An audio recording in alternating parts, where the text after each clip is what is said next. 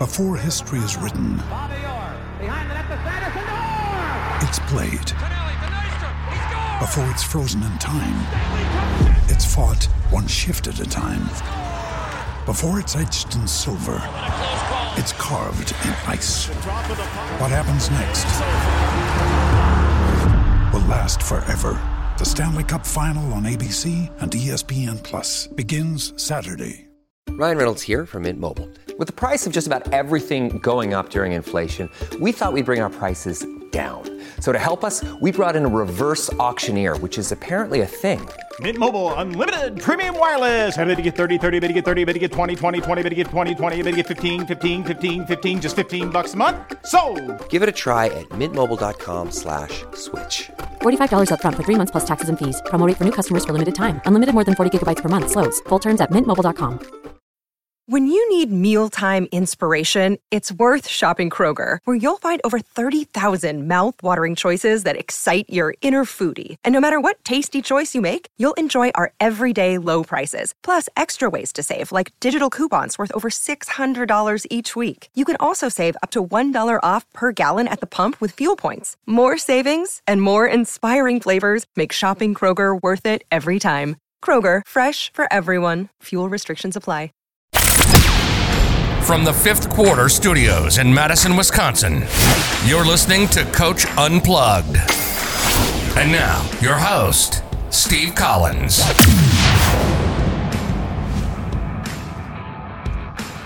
everybody. Welcome to Coach Unplugged, episode nine fifteen. I'm super excited today.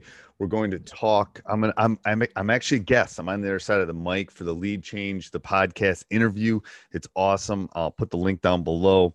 I'm super excited to to be interviewed, so you can hear a little bit, learn a little bit about Coach Collins on this interview. Um, but before we jump to the, into that, I'd like to give a big shout out to our two sponsors. First of all, Doctor Dish, the number one shooting machine on the market. I'm excited to say that I think we're going to be buying our third one. I'm super excited. There's so many options. It It's like walking into a candy store. I didn't know which one to look at, but um, mention Coach Unplugged, they'll give you three hundred fifty dollars off. And I did that when I was buying mine too. Also, go over and uh, check out teach hoops dot com for coaches who want to get better. Prices are going up. Um, we got some great things on the mar- uh, on the side. And I'm going to tell you right now, um, prices are going to be in the mid to high forties by the by the beginning of the summer. Um, or late spring, because we're just, we're adding so much content and we're just trying to keep it a personal community. So if you're thinking of jumping in, you still want that fourteen day free trial, go over and check it out, and let's head off to the podcast.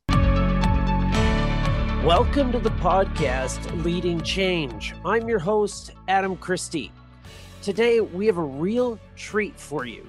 We have one of the most winningest coaches in Wisconsin high school basketball history. He has fourteen consecutive conference championships, three state championships. His teams constantly are in the finals.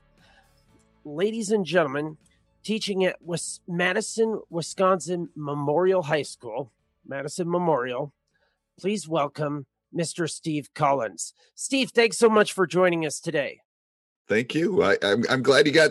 I'm glad you got the notes from my mom. Those, that's really good. Yeah, I, nice lady. I appreciate it.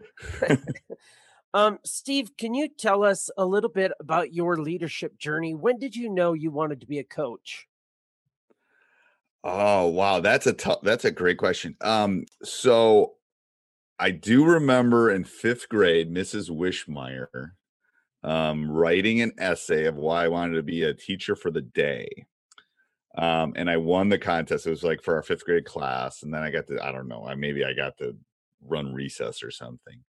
Um so I've come from a teaching family, um so I knew early on that that was kind of going to be my angle. I I had pivoted a couple times maybe in high school and college, but always kind of got drawn back to it. Um, love the game, probably played basketball because my brother played basketball, to be honest with you. Um, was always kind of following him around. He was a senior and I was a freshman. So, it, you know, if he'd have been a hockey player, I probably would have been a hockey player. So I'm glad he picked basketball because it's a great sport. Uh, but I think then, um, you know, had a, had a pretty successful high school career, got to play collegiately, um, And then I think at that point, um, you know, I liked math. I liked the, you know, right or wrong. There's very few things in life that are right or wrong. Um, and in math, you you tend to know when you get it. I, I love my math homework because I knew it was done. I knew it was right. Um, and when you're writing, you never quite, I'm never quite satisfied. I'm not a great writer, but I'm never satisfied with it. Uh, you know, you always feel like, you know, I think I wrote a one hundred thirty page master's thesis. Um, it's sitting on my shelf, and I'm, I probably could probably still go back and edit it. Um, because I'm not probably one hundred percent happy with it, but it had to get turned in at some point. Mm-hmm. So I love that aspect of it.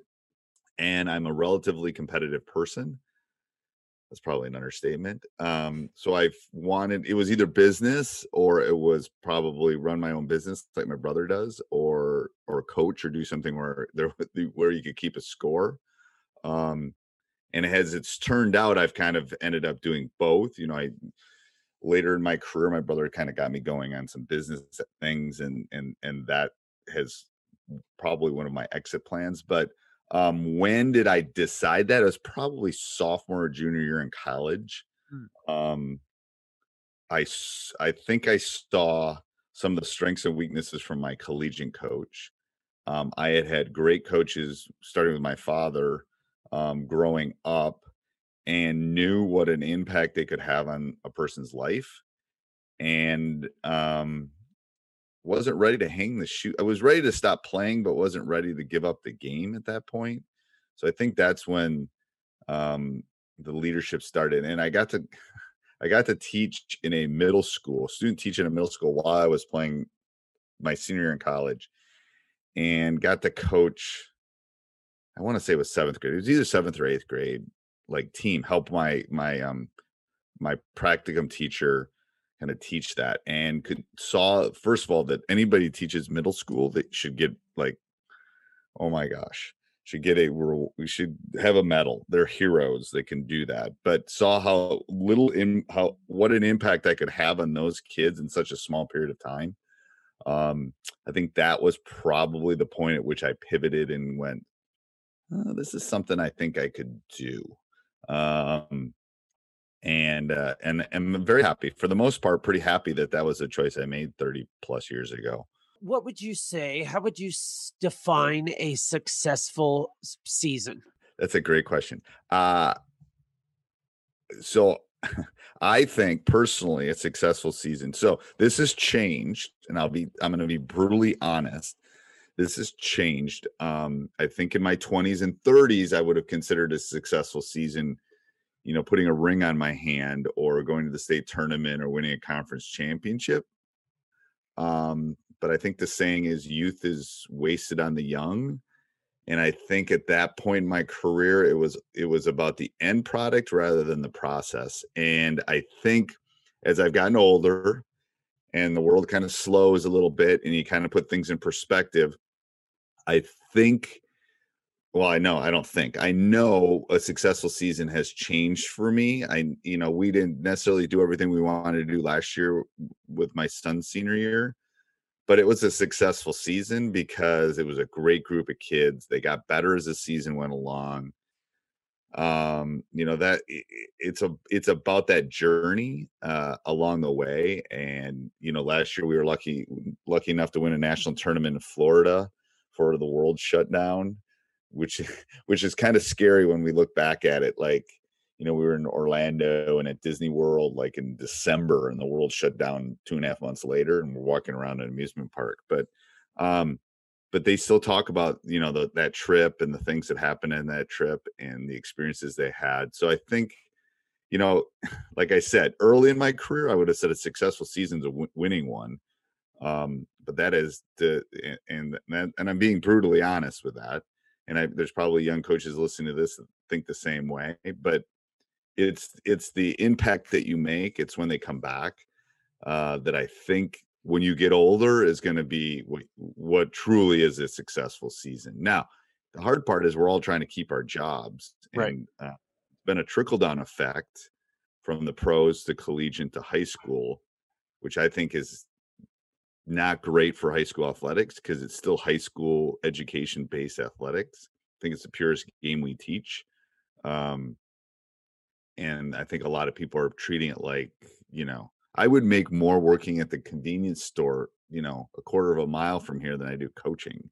Mm. I don't do it for the money. And I think sometimes people forget that. I do it to, to make the impact on those kids.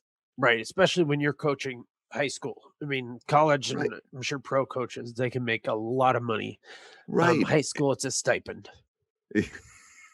At, at the best, it's a stipend. At the best. And the, and the funny and the and the funny part about it is, um, there's a lot of college coaches that don't that make make less than I do teaching. Like, they're also doing it for the love. Those D three guys do not make a lot of a lot of them don't make a lot of money. So, um, they're also doing it for the love of the game, just like we are at the high school level.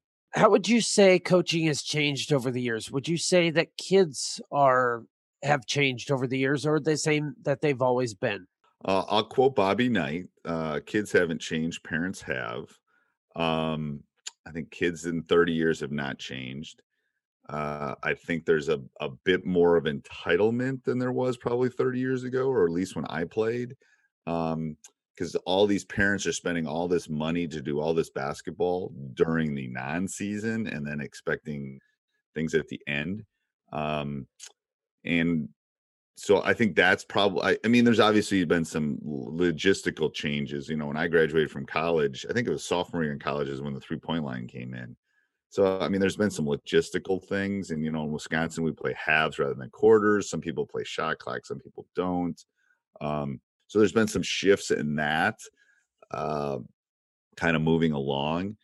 But, uh, no, I don't, I don't, kids are kids. I mean, It, it, anybody that's ever taught for for any length of time, I mean, that literally it's the one thing that I miss, because right now, we were talking before we came on air that I'm one hundred percent virtual teaching right now.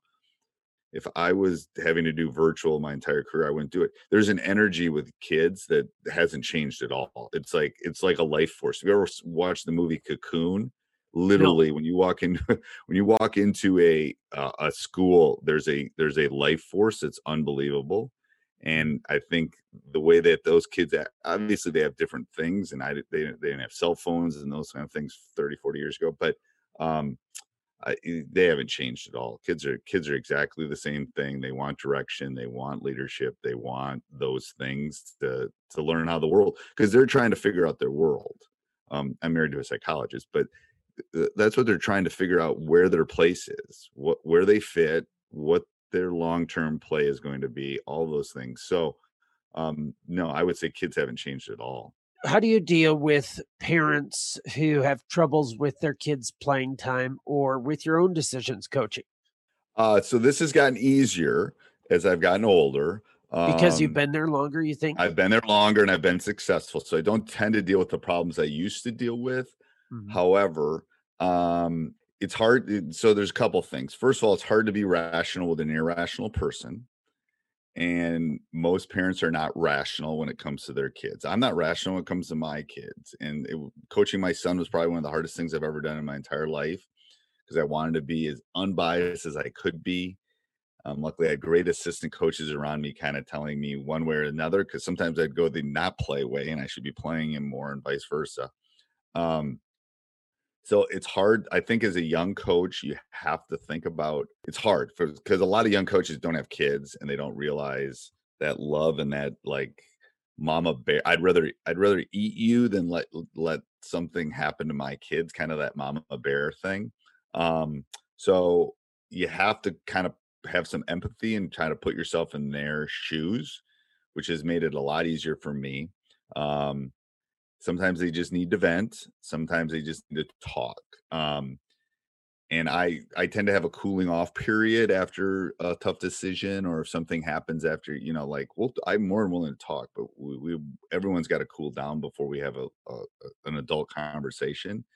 But um, I think it's important to remember that they're not rational. No one's rational about their own kids.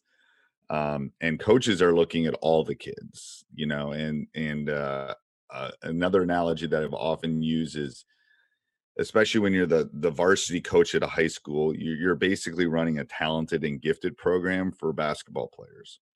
It's no different than kids taking calculus class. It's a talented and gifted kids for they're really good at math, or, you know, maybe te- teach an A P World, social studies. So those are talented and they're, they're, they're very good at that specific thing. Well, I run a talented and gifted program for um, basketball players, and, and, um, and I'm going to play who I, I mean, again, parents are thinking their kid, I'm thinking all of them. I'm going to play the best kids because I want to win, and I, I'm, we're trying to try to be successful, but I also want to make them all better. You know, obviously they're talented if they're on my team. Um, but you can't play fifteen kids in a basketball game. It's just not going to work. So um, I think, you know, just kind of circling back and talking about those things. And I think the communication part is really big, um, because a lot of times parents have not communicated with their teenagers, which I know how hard having a couple teenagers in the house, it sometimes it is to communicate with them. So any kind of communication I'll have, I'll always have everyone, all the parties in the meeting. Um, because that tends to help a lot. Uh, the parents hear the kid, the kid hears the coach, the coach hears the parent, everybody um, kind of hears what's going on. So I think those things are important. What do you look for in a good assistant coach? Um, I, I've been very blessed. I've basically had two coaching staffs my entire career. Wow. Um, I look for someone that's loyal. Um, I look for someone that wants to learn. I look for someone that has empathy. I look for specific tasks.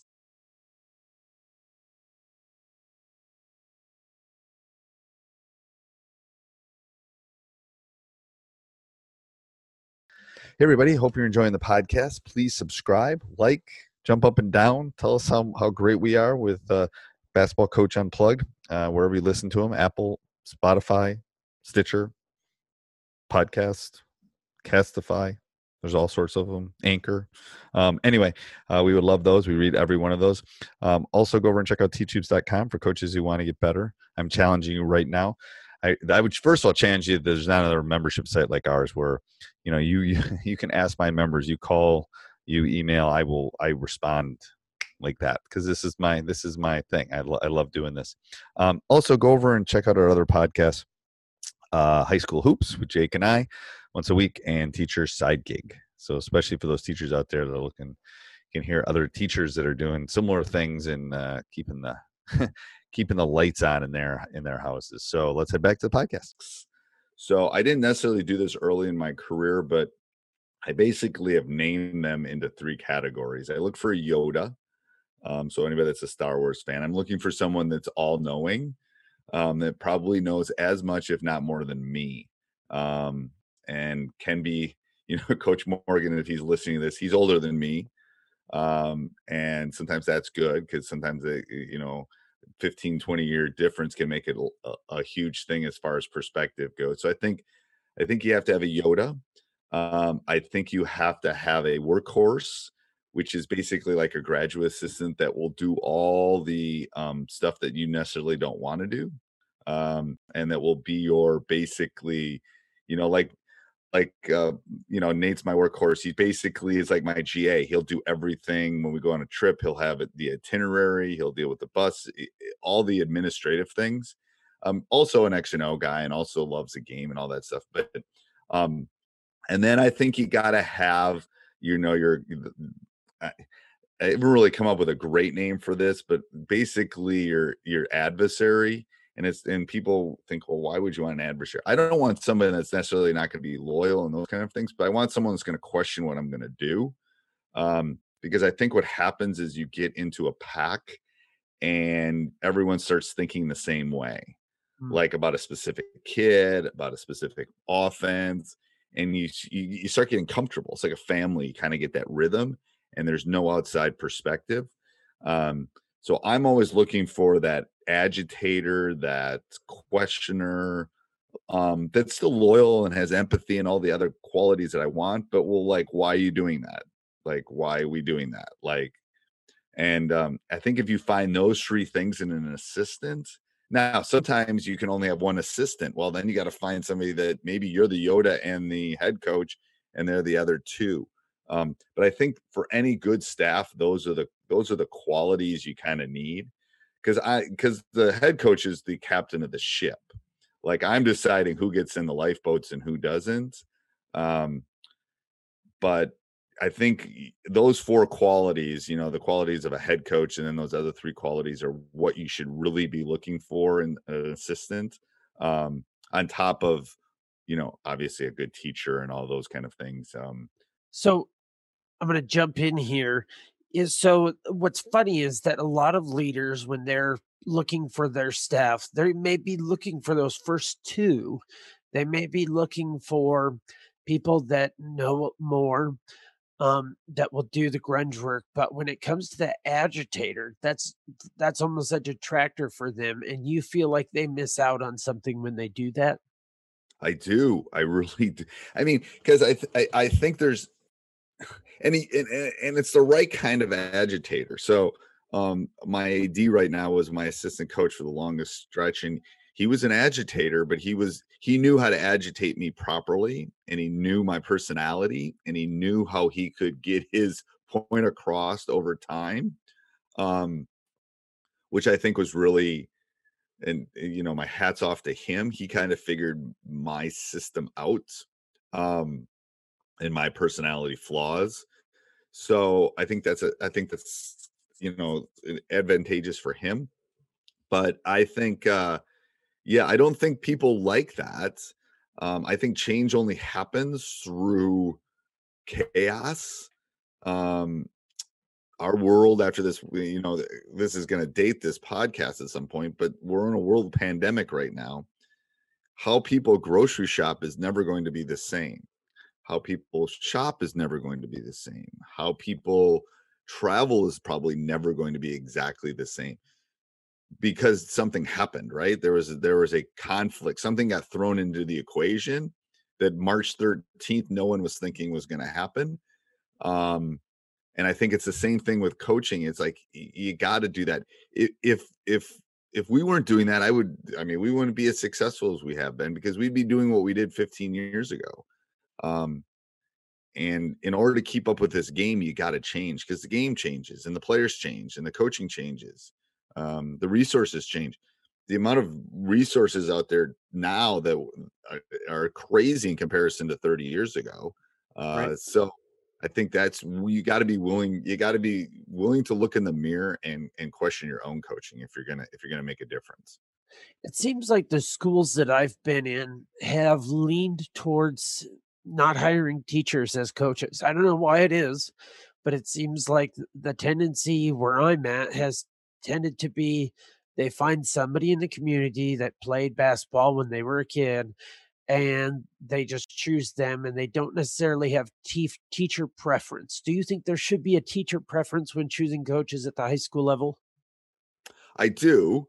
Um, I think there's a couple issues. It's similar to the official issue. I think I don't think a lot of people are going into the coaching profession, quote unquote, mm-hmm. um, because it's a three sixty-five, twenty-four seven job.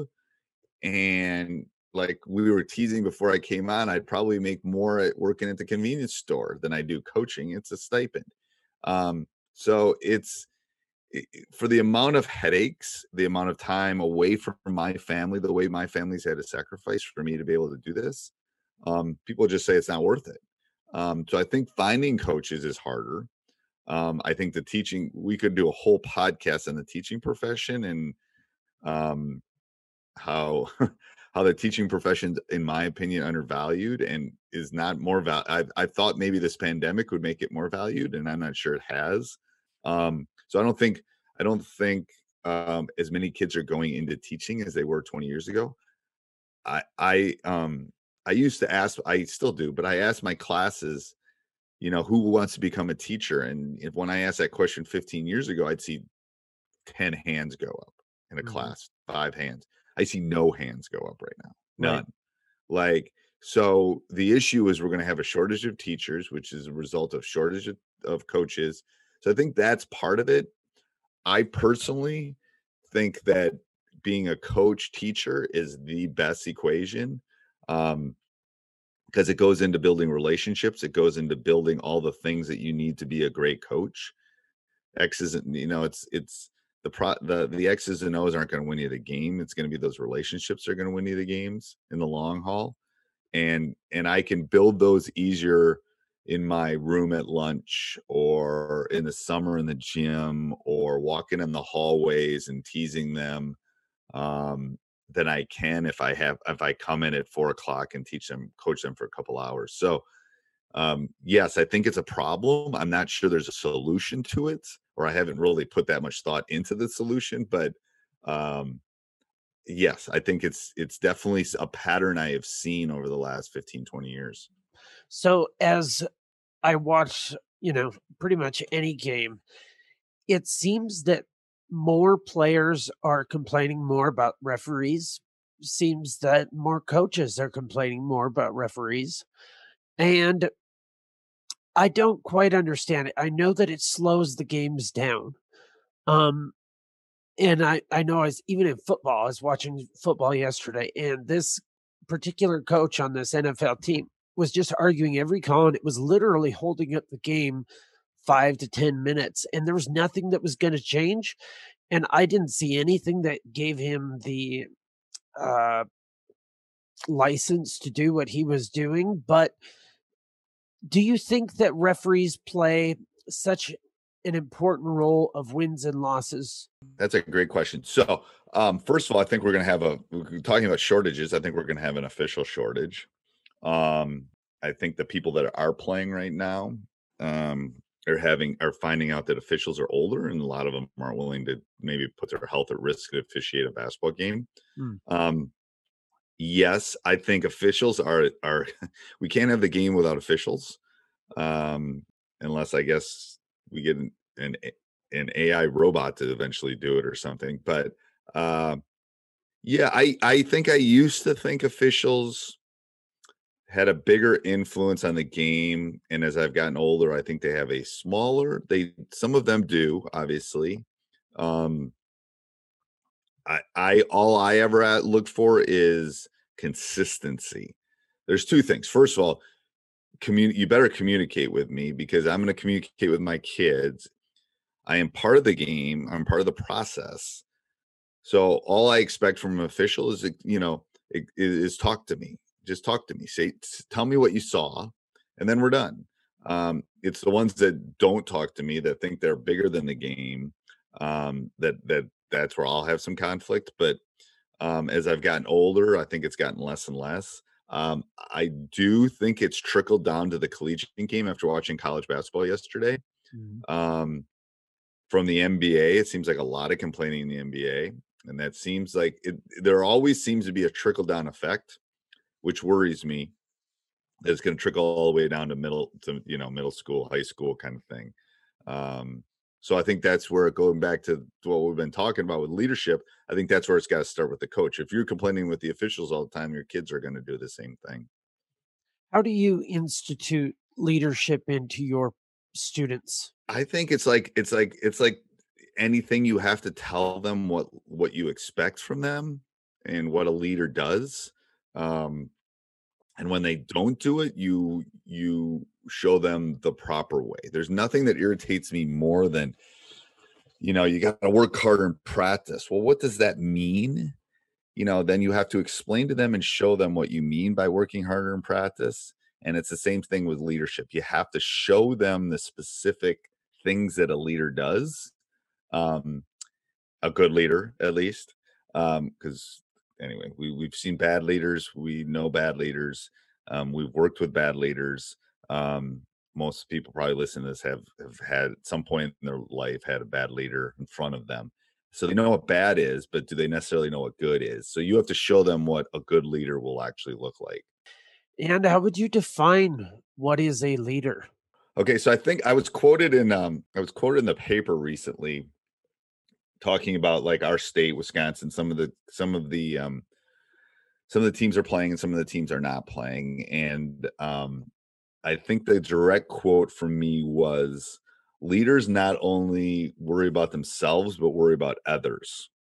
Um, and, and I, and I've, I, I've tried to teach that to my two kids that live in this house with me. Um, I think a great leader shows empathy. I think a great leader listens.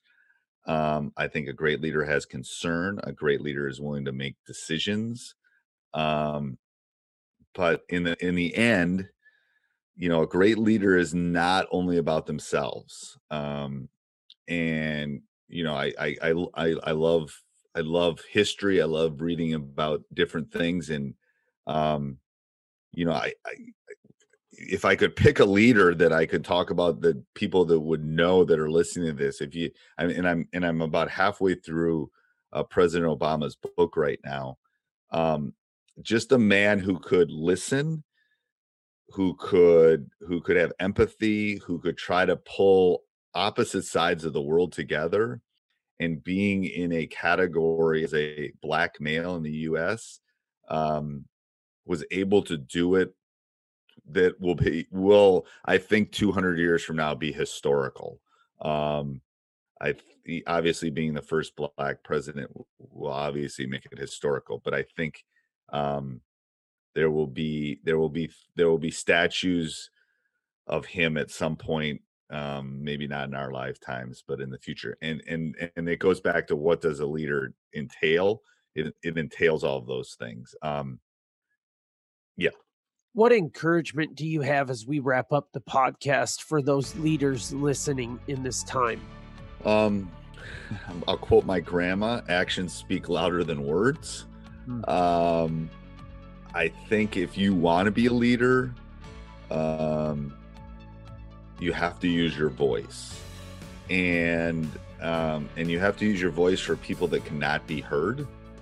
Um, It's easy to sit in my comfortable house, um, my comfortable life, and not use my voice. Um, I have irritated numerous people over probably the last six weeks on Twitter and other places using my voice to talk about things that I think are important. Um, and it is what it is. Like, I think that's part of our lives that we have to do that. We have to... We have to speak for those that cannot be spoken for or are not being heard. And I think um, that's what leaders do. And they don't worry about the end game. They worry about the current game.